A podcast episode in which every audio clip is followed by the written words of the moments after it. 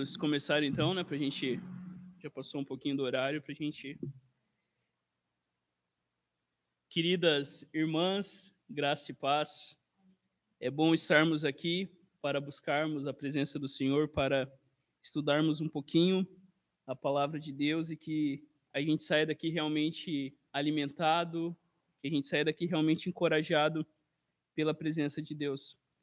Nós somos convidados para esse encontro de oração hoje por aqueles textos bíblicos que estão ali, o Salmo 66, versículo 8 e 9, o Salmo 67, versículo 4 e o Salmo 85, versículo 5, que nos dizem assim a palavra de Deus: Ó povos, bendizei o nosso Deus e fazei ouvir o som do seu louvor, aquele que nos preserva a vida e não permite que nossos pés tropecem. Que Deus seja misericordioso e nos abençoe, que a luz de seu rosto brilhe sobre nós. Como são felizes os que de ti recebem forças os que decidem percorrer os teus caminhos. Amém? Que nessa noite nós possamos, ao olhar para a misericórdia de Deus sobre as nossas vidas, bendizer o nome do nosso Deus. Eu convido vocês a abrirem a palavra de Deus no Salmo 128. Salmo 128.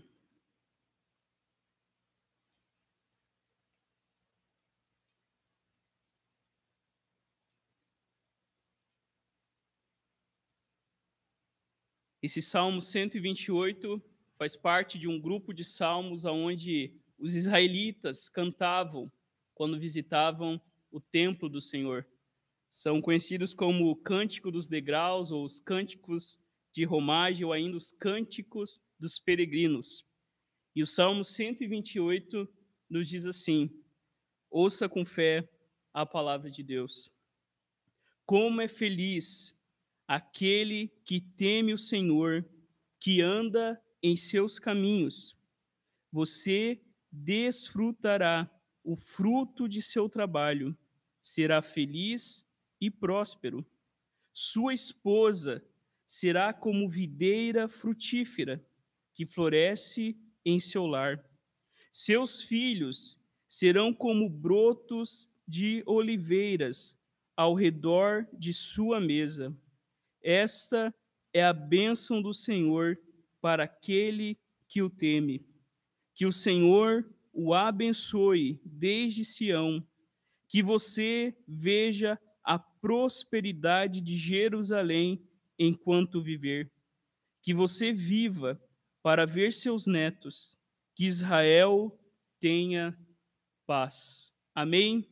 Que nós também, como povo da aliança, como povo de Deus, como continuidade do povo de Israel, que hoje é a igreja de Jesus, que nós também venhamos a desfrutar dessas bênçãos, que aquele que teme o Senhor terá uma família abençoada, terá, como o texto diz, um trabalho abençoado, e nós veremos a prosperidade de Jerusalém. Que assim seja em nossas vidas, em nome de Jesus. Eu convido vocês a fechar os seus olhos e vamos, neste momento, ao nosso Deus em oração.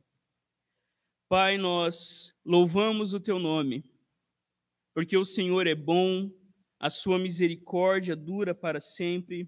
Nós bendizemos o teu nome, Deus, nós queremos nessa noite louvar o teu nome, porque o Senhor é aquele que tem sustentado, o Senhor é aquele que tem preservado as nossas vidas, o Senhor é aquele que a cada manhã nos tem, ó Deus, mantido de pé.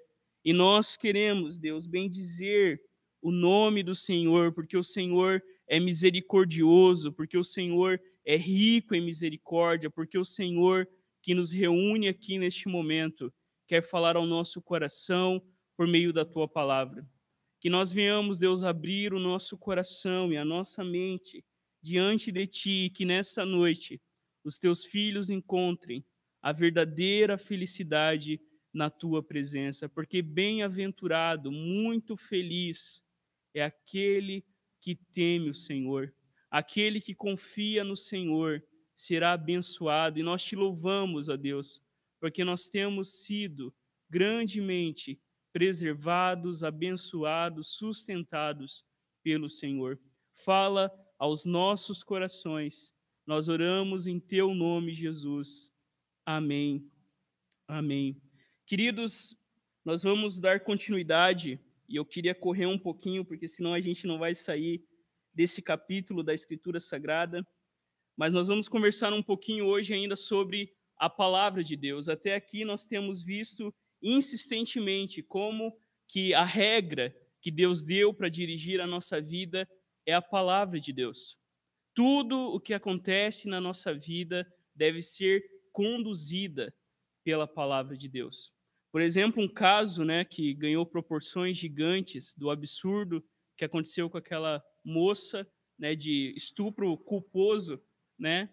Como que a Bíblia responde a isso? E a resposta que a Bíblia dá não é a resposta de paz e amor que a gente imagina. Martinho Lutero dizia que se ele visse a sua esposa sendo atacada, ele mataria a pessoa que estava atacando a sua esposa.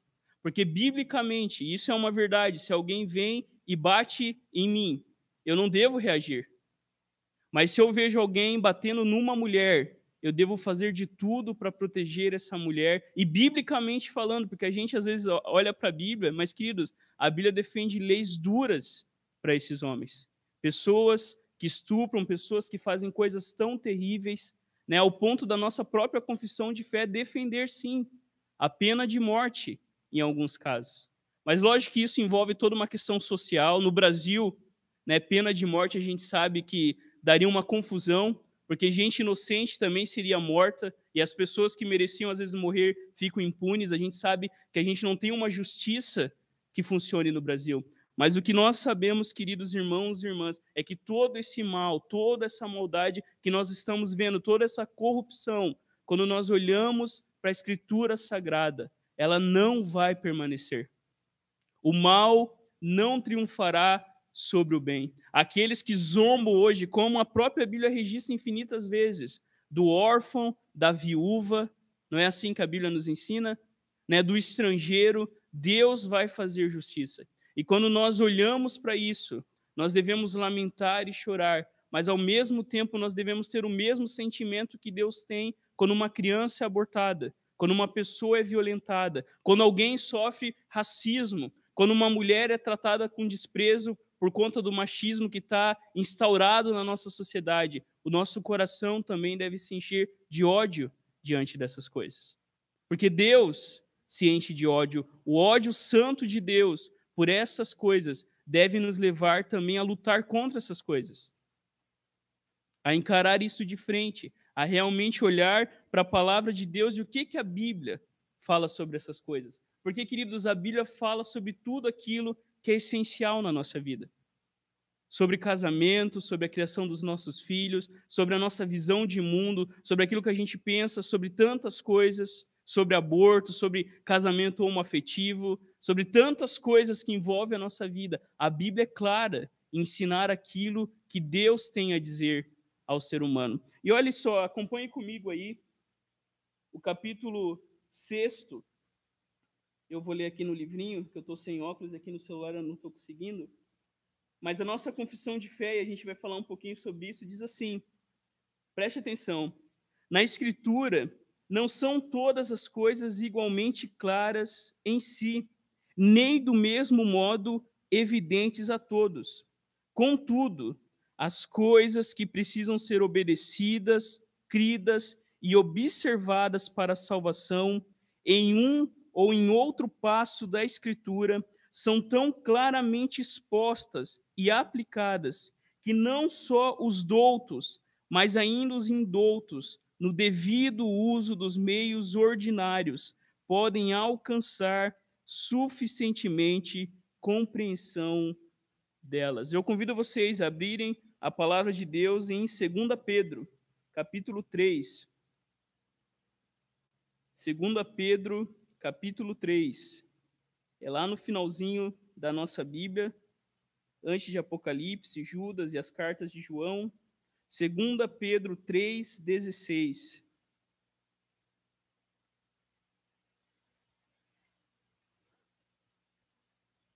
Nesse texto é Pedro falando sobre aquilo que Paulo escrevia. Olha o que o apóstolo Pedro fala. A partir do 15.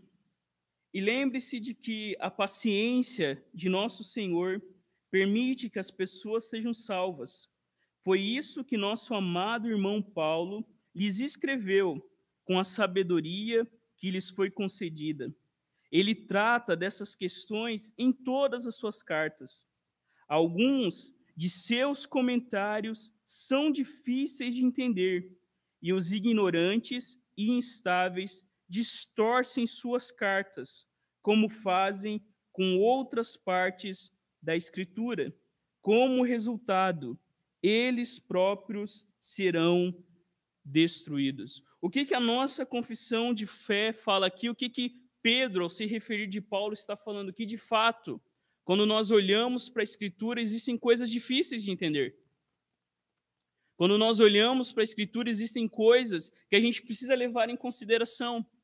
Primeiro, né, a Bíblia foi escrita num, num período tribal, né, num período onde as pessoas não tinham cidades como a gente tem, pessoas que viviam nômades. Por muito tempo, a Escritura, vocês sabiam disso, não era escrita, mas era passada oralmente, de geração em geração.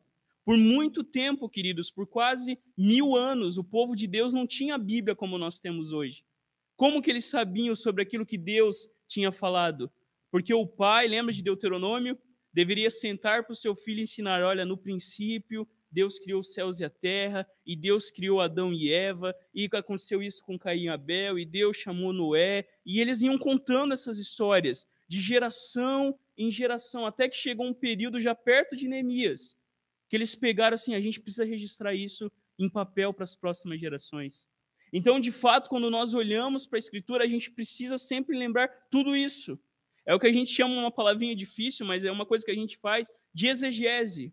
O que que o texto de fato está querendo dizer? O que que quando, por exemplo, Moisés escreveu isso, ele queria falar ao povo primeiro isso? O que que Moisés queria falar para o povo naquele momento? E como a palavra de Deus é viva, agora o que, que a palavra de Deus quer falar conosco hoje por ser palavra viva de Deus? Quer ver um livro que a gente faz muito isso? Apocalipse. Quando João escreve Apocalipse, João não escreveu pensando na gente. É bem claro isso. João escreveu, ele até começa o livro dizendo as sete igrejas da Ásia Menor. Quando João escreve o Apocalipse, ele escreve não para falar como vai ser o fim do mundo, mas João escreve para dizer para o povo que eles já estavam no fim do mundo, que eles já estavam vivendo o Apocalipse, que aquela perseguição que Nero desencadeou sobre a igreja, ele era o anticristo. Só que o que, que acontece? Como a palavra de Deus é viva, ela se renova, ela permanece para sempre. A palavra de Deus é tão atual e viva no tempo de João, quando ele escreve as igrejas da Ásia, como é também hoje. É por isso, queridos, que ainda hoje o livro mais lido no mundo é a Bíblia. É por isso que tentaram de todo jeito destruir impérios totalitários, tentaram destruir a Bíblia. Tem até um vídeo que circula, não sei se os irmãos já viram na China, que um avião clandestino chega lá com Bíblias e as pessoas são eufóricas quando elas têm acesso à Bíblia. Porque, queridos, a Bíblia é a palavra de Deus, escrita por homens, mas inspirada por Deus, e por isso a Bíblia é atual. Mas nós precisamos lembrar disso. O que, que primeiro esse livro queria dizer para as sete igrejas da Ásia? E agora o que, pelo poder do Espírito Santo, o livro de Apocalipse quer dizer para nós hoje? O que, que Jesus queria dizer no Sermão do Monte para os seus ouvintes? E como a palavra de Jesus é poderosa e viva, e hoje ela também continua falando aos nossos corações. É Billy Graham, alguns dizem que é Billy Graham, outros dizem que é Karl Barth, mas ele diz que a Bíblia é mais atual que o jornal de amanhã. E isso é verdade. A Bíblia, queridos irmãos, ela nunca é velha, ela nunca perde a sua credibilidade. A Bíblia ela nunca deixa de ser atual, por quê? Porque ela é a palavra viva de Deus. Quando a gente faz esse exercício, o que, que a Bíblia quer falar naquele contexto. Por exemplo, você lê o livro de Samuel, né? pense no contexto, o que, que está acontecendo em volta. E a gente vai começar a entender a Bíblia melhor. Lembra que a gente sempre tem falado isso? A Bíblia é uma grande história, uma grande narrativa, que tem como principal fim revelar Jesus ao nosso coração. Até domingo eu ia pregar somente Cristo na história de Davi e Golias, só que não sou eu que vou pregar, vai meu irmão lá da terceira igreja, convidado pelo pastor Israel para pregar. Né? Eu ia pregar sobre isso para mostrar como, de fato, toda a Escritura nos leva a Jesus. Quando Jesus ensinava, Jesus, lembra quando ele entra na sinagoga? Ele pega qual rolo? De qual profeta? De Isaías. Ele lê lá Isaías 61, o Espírito do Senhor está sobre mim, e ele me enviou para pregar, para dar vista aos cegos, para pôr em liberdade os cativos e para pregoar o ano aceitável do Senhor. A Bíblia que Jesus lia era o Antigo Testamento, e Jesus dizia que toda a Escritura, ou seja, aquilo que Isaías falava sobre o servo sofredor, que Isaías 53, que nós lemos na Páscoa, lembra? Descreve, era Jesus que viria. Zacarias diz: Olha, eis que o nosso rei vem montado num jumentinho, filho de uma jumenta. A palavra de Deus diz por meio dos profetas: E você, Belém, Efrata, não será a menor das cidades, pois de você virá o Salvador, o Messias. Então, queridos, quando nós olhamos para a Escritura, nós precisamos ampliar a nossa visão. E nós precisamos aplicar a Escritura dessa forma. O que, que Deus realmente quer dizer com isso? E quando nós olhamos para a Escritura, a Escritura sempre quer revelar Jesus Cristo. Nos Estados Unidos, por exemplo, a Bíblia foi usada para chancelar o racismo. Interpretações errôneas da Bíblia. A igreja na Alemanha, durante a Segunda Guerra, se juntou ao Hitler com base na Bíblia dizendo que Deus estava usando Hitler para matar os judeus, porque os judeus mataram Jesus. E havia entre os evangélicos pessoas que diziam isso: você já matou o seu judeu hoje? A Bíblia, quando interpretada erroneamente, não é? Quando a gente, por exemplo, interpreta a Bíblia, a mulher está apanhando do marido. E você chega e diz: olha, você não pode se separar, você tem que morrer, mas não pode se separar. A gente está interpretando corretamente a Bíblia? Não. Porque a gente esquece que não é casamento quando uma mulher é violentada. Deixou de ser casamento. Deixou de ser uma família abençoada quando o marido agride a mulher. E eu sei que a gente vem de um contexto de vitória. Eu sei que tem gente que permaneceu, a minha mãe é um caso, que lutou firme ali, graças a Deus, hoje, né? Mas, queridos, a gente precisa lembrar que a Bíblia não pode ser usada nesse sentido que nós devemos sim sempre proteger a mulher, nós devemos sim sempre proteger as crianças, que nós devemos sim olhar para a Escritura e entender que o casamento é uma sujeição de um ao outro. Né? O texto famoso, né, quando a gente fala, ah, o marido, né, ame suas esposas, mulheres, sejam submissos. Mas antes de Paulo começar isso, Paulo diz o que? Sujeitai-vos uns aos outros a Cristo. Ou seja, se o marido, e a gente principalmente isso acontece, a gente acha que não, mas isso acontece dentro da igreja, isso é motivo para disciplina, isso é motivo para chegar nesse cara e dizer ou você muda de atitude ou você deixa de ser cristão. Então, queridos, quando nós olhamos para a Escritura, existem coisas difíceis de entender. Existem coisas que a Bíblia não deixou claro. Né? Por exemplo, como que vai ser o céu? A gente vai comer no céu? A gente vai reconhecer todo mundo no céu? Né? A Bíblia não deixa claro, ah, o milênio é antes de Jesus voltar, depois de Jesus voltar. Existem coisas que não são claras, mas aquilo que é claro, que a Bíblia deixa claramente estabelecido, como diz aqui a nossa confissão de fé, nós devemos, queridos irmãos e irmãs, procurar viver a palavra de Deus. Existem coisas difíceis de entender, mas aquilo que é claro, aquilo que é preciso que a gente obedeça, que todos os cristãos, né, por exemplo, a Trindade, o Pai, o Filho e o Espírito Santo não é um ensinamento comum, não é um ensinamento cristão, não é a base das igrejas cristãs. Então, se alguém aparece dizendo, olha, esse negócio aí de trindade não existe. Nem existe essa palavra na Bíblia, não é? como os testemunhos de Jeová, como os adventistas, como os mormons ensinam, eles não são cristãos. Porque a Trindade é um ensino claro nas Escrituras, desde o Gênesis, Deus falando no, falando no plural, no plural, façamos o homem. O próprio termo Elohim é a ideia de mais de um Deus, de um Deus que dentro dele existem três pessoas: o Pai, o Filho e o Espírito Santo. Então, queridos, aquilo que nós precisamos viver é claramente ensinado na Escritura. Para a gente correr um pouquinho, a gente não vai ver os outros textos, mas olha só o que a nossa confissão continua ensinando. Ela diz assim: o Antigo Testamento em hebraico, vocês sabiam disso, né? Que a Bíblia, o Antigo Testamento, foi escrito em hebraico, a língua vulgar do antigo povo de Deus, tá certo, né? Oi? Ah, eu falei novo? É o Velho Testamento, o Antigo Testamento em hebraico, né? O Antigo, Velho Testamento, a antiga língua original, né, vulgar do povo de Deus, e o Novo Testamento foi escrito em grego, a língua mais geralmente conhecida entre as nações do tempo em que ele foi escrito, sendo inspirados imediatamente por Deus e pelo seu singular cuidado e providência conservados puro em todos os séculos, são por isso autênticos. E assim, em todas as controvérsias religiosas, a igreja deve apelar para eles como para um supremo tribunal.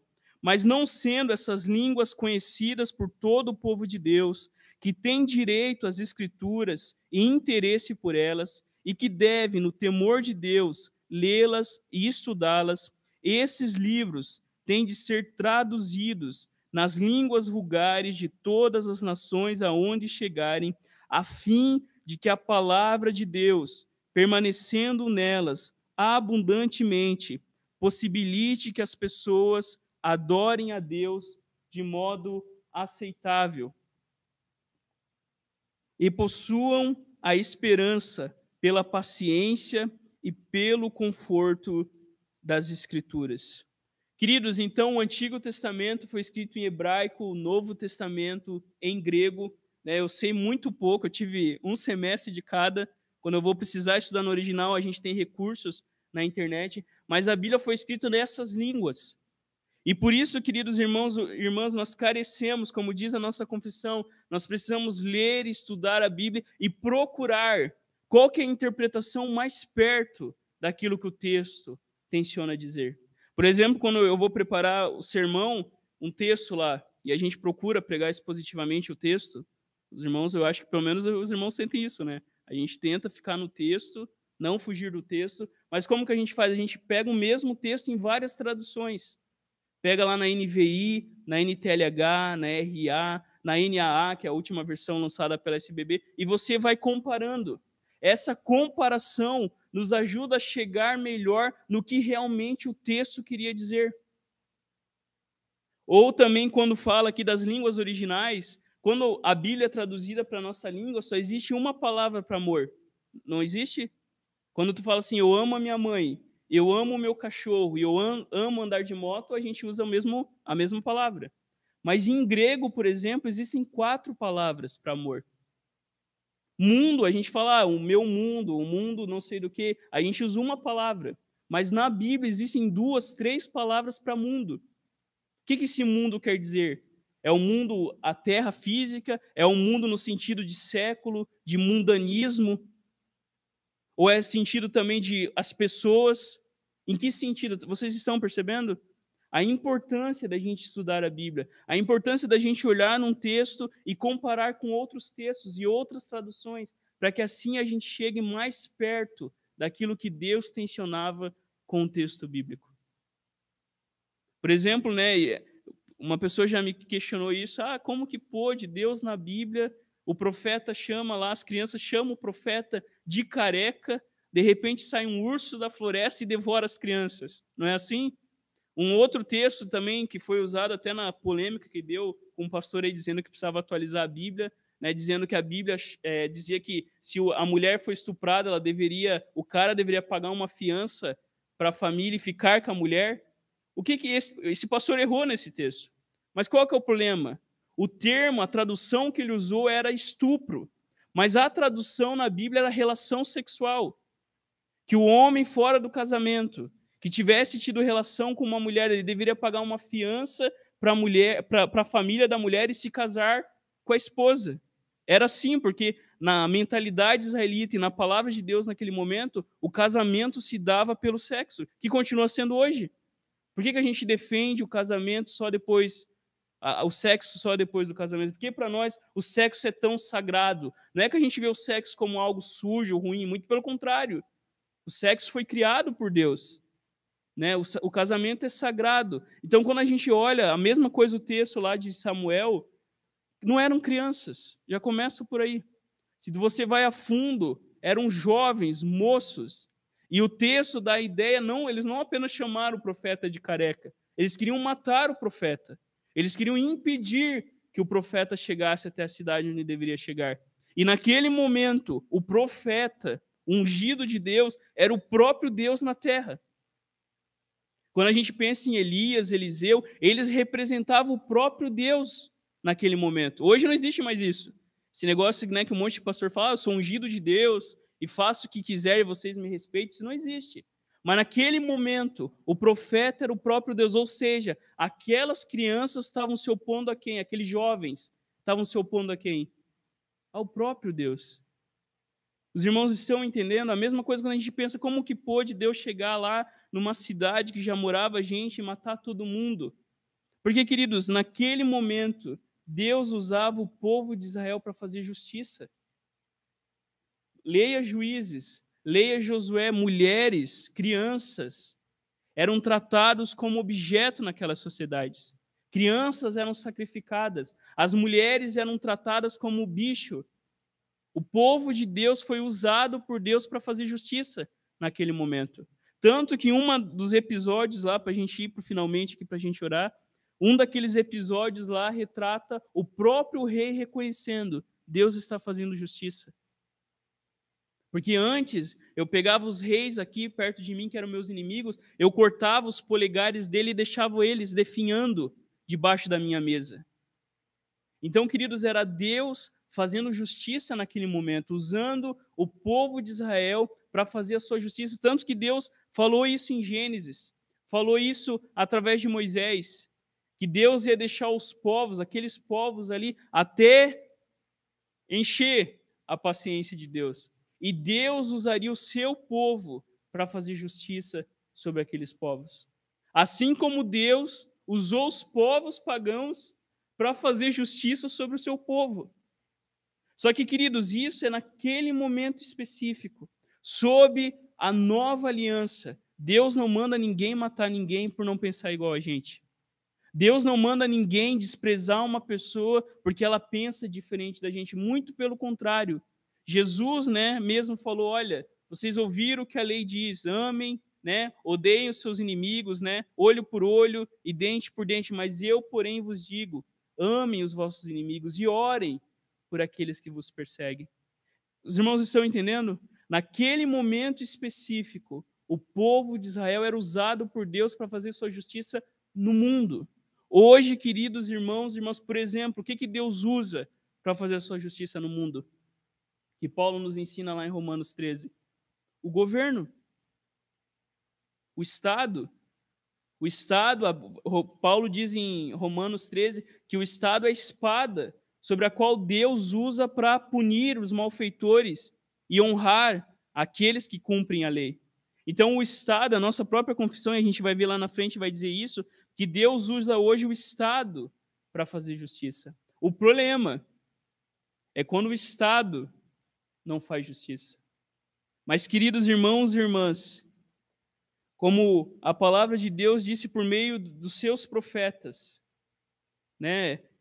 Malaquias, Malaquias não, Miqueias fala muito sobre isso. Quando Miqueias ele prega contra os corruptos, contra os tribunais injustos, contra a violência que estava se proliferando na sociedade, quando nós olhamos para a Escritura, Deus usa o Estado para fazer justiça, mas quando o Estado não faz bem o seu papel, quer defender a liberdade, quer defender a honra de uma mulher, quer defender o bem-estar da sociedade, esse Estado se virá com Deus. Não é à toa, queridos irmãos e irmãs, que Deus usa também esses estados para fazer justiça. Por exemplo, no Brasil, quando a gente está sofrendo com o governo, a igreja não deve tirar foto com o presidente. A igreja não deve dizer, olha, nós somos bolsonaristas ou nós somos lulistas. A igreja ela tem um papel profético de denunciar as injustiças, de denunciar os governos corruptos, de denunciar pela palavra de Deus quando esta sociedade, queridos irmãos, não defende aquilo que é justo, aquilo que é bom, aquilo que é verdadeiro. Por isso, queridos, nós devemos olhar para a Escritura e a Bíblia fala muito sobre isso. Né? Nós estamos chegando aí perto das eleições, a gente falou um pouquinho disso no domingo no culto. Né? Como que a gente escolhe um candidato? A gente ora pelas eleições, nós devemos orar e nós devemos pesquisar os candidatos que nós vamos votar. A gente não deve votar porque ele é cristão, ele é crente, ou ele é católico, ou ele não, a gente deve defender e votar em alguém que realmente, pela sua vida, demonstra que está entrando lá não para abençoar a si próprio, mas para pensar na sociedade como um todo. Então, quando nós olhamos para a Escritura, tudo aquilo, queridos irmãos e irmãs, que é claro, nós devemos ler e estudar, e nós devemos, então, cada vez mais amar a palavra de Deus. Os irmãos estão entendendo? Terça que vem a gente termina essa parte da Escritura Sagrada. Vamos orar, queridos, neste momento, buscando a presença de Deus. Vamos lembrar de todos os motivos que foram colocados ali no grupo, estão ali no caderno também. A Loreni depois compartilhou comigo, orar por ela, que ela está com muita dor de cabeça. Vamos também, de maneira especial, a Jussara comentou, né? Pedir pela dona Inês, pela Carol, pela Jéssica, pelo seu Vanderlei, por toda a família, né? Os genros, as crianças. Vamos também de maneira especial orar pela Cheyenne, Cheyenne, né? Cheyenne, amiga da Ali, que está aí sofrendo né, com essa doença terrível e tão difícil de lidar, mas que sabemos que Deus é poderoso para fazer infinitamente mais de tudo que pedimos ou pensamos, conforme, como diz a palavra, o seu poder que atua em nós. Vamos orar, queridos, em nome de Jesus neste momento, buscando a presença do Senhor.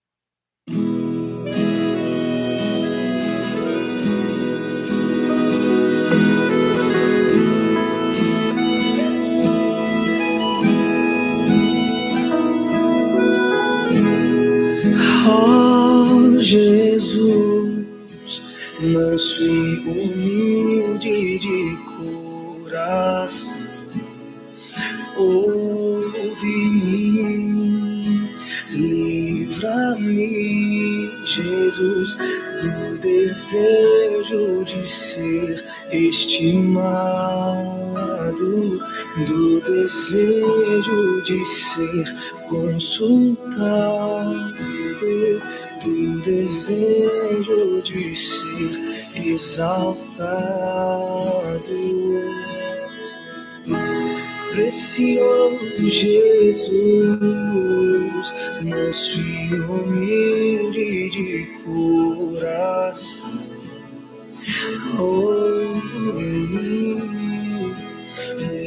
Livra-me, Jesus, do desejo de ser honrado,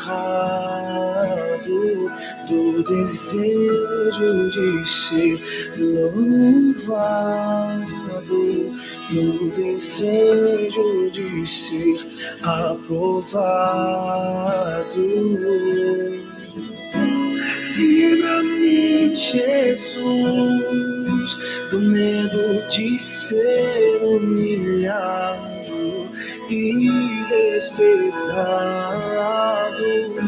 Livra-me, Jesus, do medo de ser exortado, ser esquecido.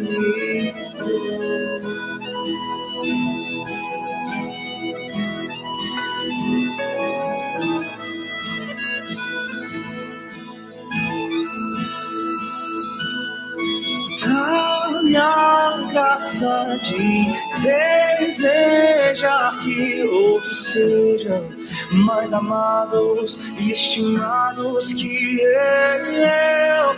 Dá minha graça de consolar te ver os outros sendo escolhidos que os meus lábios possam ter a graça de sorrir, enquanto os meus olhos estão chorando.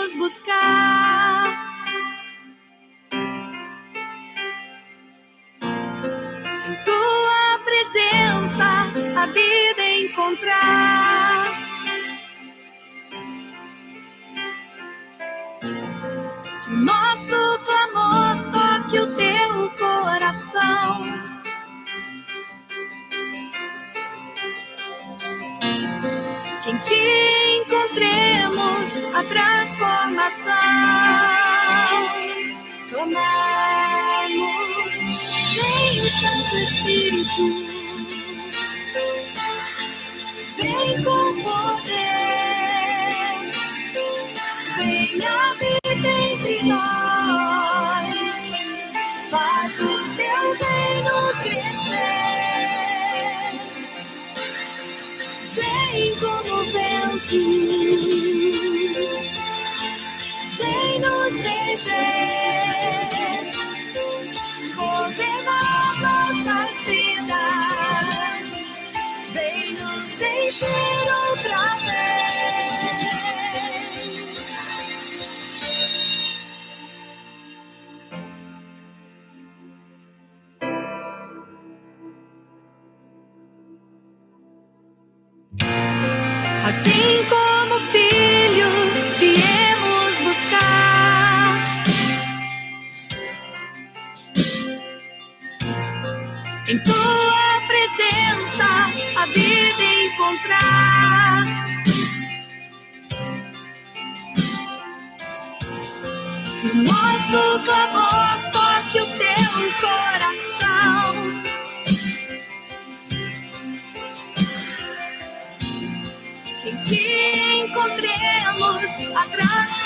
coração. Clamamos, vem Santo Espírito.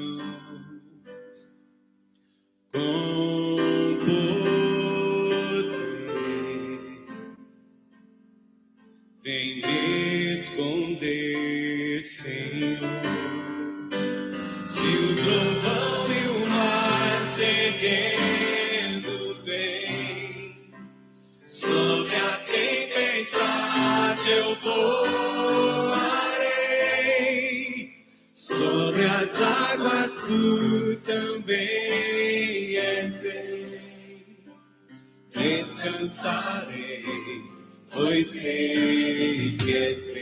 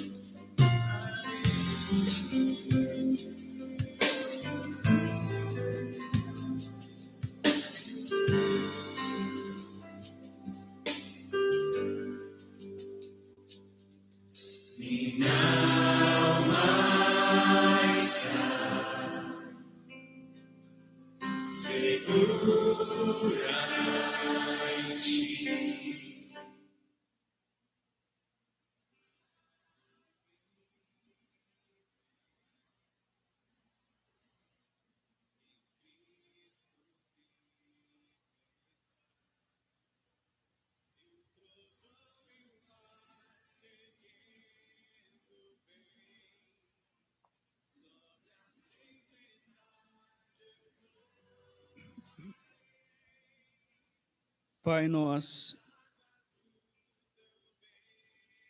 ouvimos a tua voz nessa noite. Nós te louvamos porque o Senhor está aqui. Nós te louvamos porque o Senhor inclina os seus ouvidos. O Senhor estende as suas mãos. O Senhor vê. O Senhor desce ao nosso encontro. O Senhor vem ao nosso encontro para nos ajudar, para nos salvar. Quando estamos fracos, quando nos sentimos incapazes, a tua graça nos alcança. Nós te louvamos, porque não há Deus como o Senhor. Não há Deus tão grande, não há Deus tão santo, não há Deus tão poderoso, mas ao mesmo tempo tão amoroso, tão próximo de nós. Te louvamos, pois tu és o nosso Pai. Aumenta em nós a convicção dessa verdade, que somos teus filhos e filhas, que pertencemos ao Senhor, e não há nada, como a tua palavra nos ensina, que possa nos separar do amor do Senhor, que é nosso por meio de Cristo Jesus. Que nessa noite o teu povo ouça a tua voz, dizendo: Não temas, pois eu sou rei sobre todas as coisas. Não temas, pois eu estou contigo, sou eu que te ajudo, sou eu que te fortaleço, sou eu que te sustento, que nós, Senhor, venhamos a ouvir a tua palavra a cada dia, que nos mostra um Deus que nos ama, que somos amados por ti, de que a tua cruz é o meio, que a tua cruz é o lugar aonde claramente o Senhor nos diz que somos amados, que somos perdoados, que somos justificados, que somos transformados, que somos alcançados por ti. Por isso, Deus, nós te pedimos a graça de confessar os nossos pecados, de nos humilharmos na tua presença. Dê a nós cada vez mais convicção dos nossos pecados, que à medida que conhecemos o Senhor, que à medida que conhecemos o teu evangelho, nós venhamos, Senhor, a perceber a nossa pecaminosidade, a nossa necessidade da tua ajuda, da tua intervenção. Ó Deus, que o teu evangelho dobre os nossos joelhos, que o teu evangelho, Deus, nos coloque aos teus pés, Jesus. Por isso, dê a nós graça para confessar os nossos pecados, aquilo que fazemos, aquilo que não fazemos, aquilo que pensamos. Ó Deus, tudo nós colocamos diante do Senhor. Nós pedimos compaixão, compaixão e zelo pelo crescimento da tua igreja neste lugar.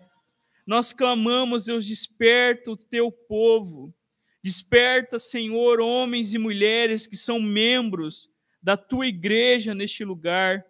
Inflama os corações. Tira, Deus, toda frieza. Tira, Deus, toda acomodação. Tira, ó Deus, em nome de Jesus, todo afastamento de ti e da comunhão dos teus santos e incendeia no coração de cada um o desejo de estar com o teu povo, de ser fortalecido, de ser abençoado, de ser, ó Deus, renovado por meio da comunhão com o teu povo. Nós te pedimos, Deus, dê ao teu povo uma visão da tua santidade, da tua glória, da tua majestade, para que assim venhamos, ó Deus, a perceber a necessidade de estarmos junto com o teu povo. Desperta em nós, ó Deus, o zelo missionário. Desperta em nós o desejo de, por meio das nossas vidas, por palavra e ação, compartilhar o teu evangelho. Nós te pedimos, Deus, alcance os nossos vizinhos, alcance, Deus, a nossa família, Alcance, Deus, as pessoas que temos colocado diante do Senhor. Traga de volta aqueles que um dia já caminharam conosco, mas hoje estão tão longe. Nós te pedimos, Senhor. Sabemos que para ti nada é impossível. Nós nos lembramos da tua palavra que diz que se nós crescemos em ti, nós e a nossa casa seriam salvas traga salvação as nossas famílias, pois é tua promessa. A promessa não só para os pais, mas também para os filhos. A tua promessa, Deus, que o Senhor abençoaria até a mil gerações daqueles que temem o teu nome. Por isso, Deus, em nome de Jesus, que nós venhamos, por amor do teu nome, por amor da tua misericórdia, ver vidas e mais vidas sendo alcançadas pelo teu evangelho, sendo transformadas pelo teu poder. Por isso, Deus visita cada família que faz parte desta igreja e traz santidade e traz compromisso. Que os casamentos, Deus, evidenciem o relacionamento da igreja com o Senhor. Que a criação dos nossos filhos seja debaixo do temor e do ensino do Senhor. Que o nosso trabalho, Senhor, seja o meio que o teu nome é glorificado. Que o nosso trabalho seja usado para colocar um pouco de ordem neste mundo tão caótico. Por isso, Deus, sobre cada nome que foi colocado aqui, apresentado diante do Senhor, nós te pedimos, Deus, que a tua vontade seja feita. Que o Senhor manifeste o teu poder, que o Senhor brilhe com a tua glória, para que cada um aqui, Deus, que precisa de cura, que precisa de intervenção, que precisa da tua ajuda, que precisa de libertação, que precisa, Deus, de encorajamento, que precisa, Deus, de auxílio, que eles possam encontrar no Senhor força, refúgio, que eles possam encontrar no Senhor tudo aquilo que eles necessitam, que os olhos deles estejam em Cristo Jesus e nós sabemos que quando os nossos olhos estão em Ti, nós não seremos, como a Tua palavra nos ensina, confundidos. Olhamos para Ti, esperamos em Ti, descansamos em Ti e entregamos, Senhor, nessa noite, tudo a Ti é a nossa oração em nome de Jesus. Amém. Amém. Queridos, nós somos despedidos deste culto por esses textos bíblicos que dizem assim: Salmo 133, 1 e 3, e depois Marcos 3, 35. Como é bom e agradável os irmãos viverem em união. Ali o Senhor ordena a bênção e a vida para sempre. E Jesus, através do evangelista Marcos, nos diz assim: Aquele, pois, que fizer a vontade de Deus, esse é meu irmão, irmã e mãe. Queridos, a igreja é o lugar aonde nós encontramos a família que muitas vezes não tivemos. A igreja é o lugar onde Deus ordena a sua bênção, aonde quando nós cremos em Jesus, nos tornamos a família de Deus. Não é à toa que Deus faz a estéreo habitar no meio de uma família na igreja, não é à toa que aqueles que eram oprimidos e abandonados encontram na igreja a família de Deus. Que a bênção de Deus, que a vontade do Senhor seja vivida nas nossas vidas, para que assim também, a cada dia, nós venhamos a ser expressão do amor de Deus em nossa sociedade. Vamos ficar em pé e vamos fazer juntos essa oração. Vamos todos juntos? Deus gracioso, tu envias os teus servos a nós com a tua santa palavra ao recebermos a tua mensagem por meio deles, dá-nos a atitude de servos, para que possamos seguir os teus mandamentos e respeitar aqueles que enviaste, através do teu Filho Jesus Cristo, nosso Senhor, que vive e reina contigo e com o Espírito Santo, um só Deus, agora e sempre. Amém. Feche seus olhos fonte de bênção sem fim, ser presente em nossos lares e famílias e na comunhão e ministério da tua igreja. Ao nos reunirmos em nossas mesas, e ao nos reunirmos à tua mesa, une-nos na visão da grande festa das núpcias do Cordeiro, em nome de quem te pedimos. Amém. Queridos, que sejamos enviados nessa esperança que um dia, a cada vez que a gente sentar na nossa mesa lá quando chegar em casa agora, que a gente venha se lembrar que um dia estaremos todos juntos em volta da mesa do Senhor, se alegrando para sempre. Que o futuro que ainda não chegou faça com que a gente viva o nosso presente aqui com a esperança no Senhor. Amém? Vamos na paz do Senhor. Que Deus nos abençoe em nome de Jesus.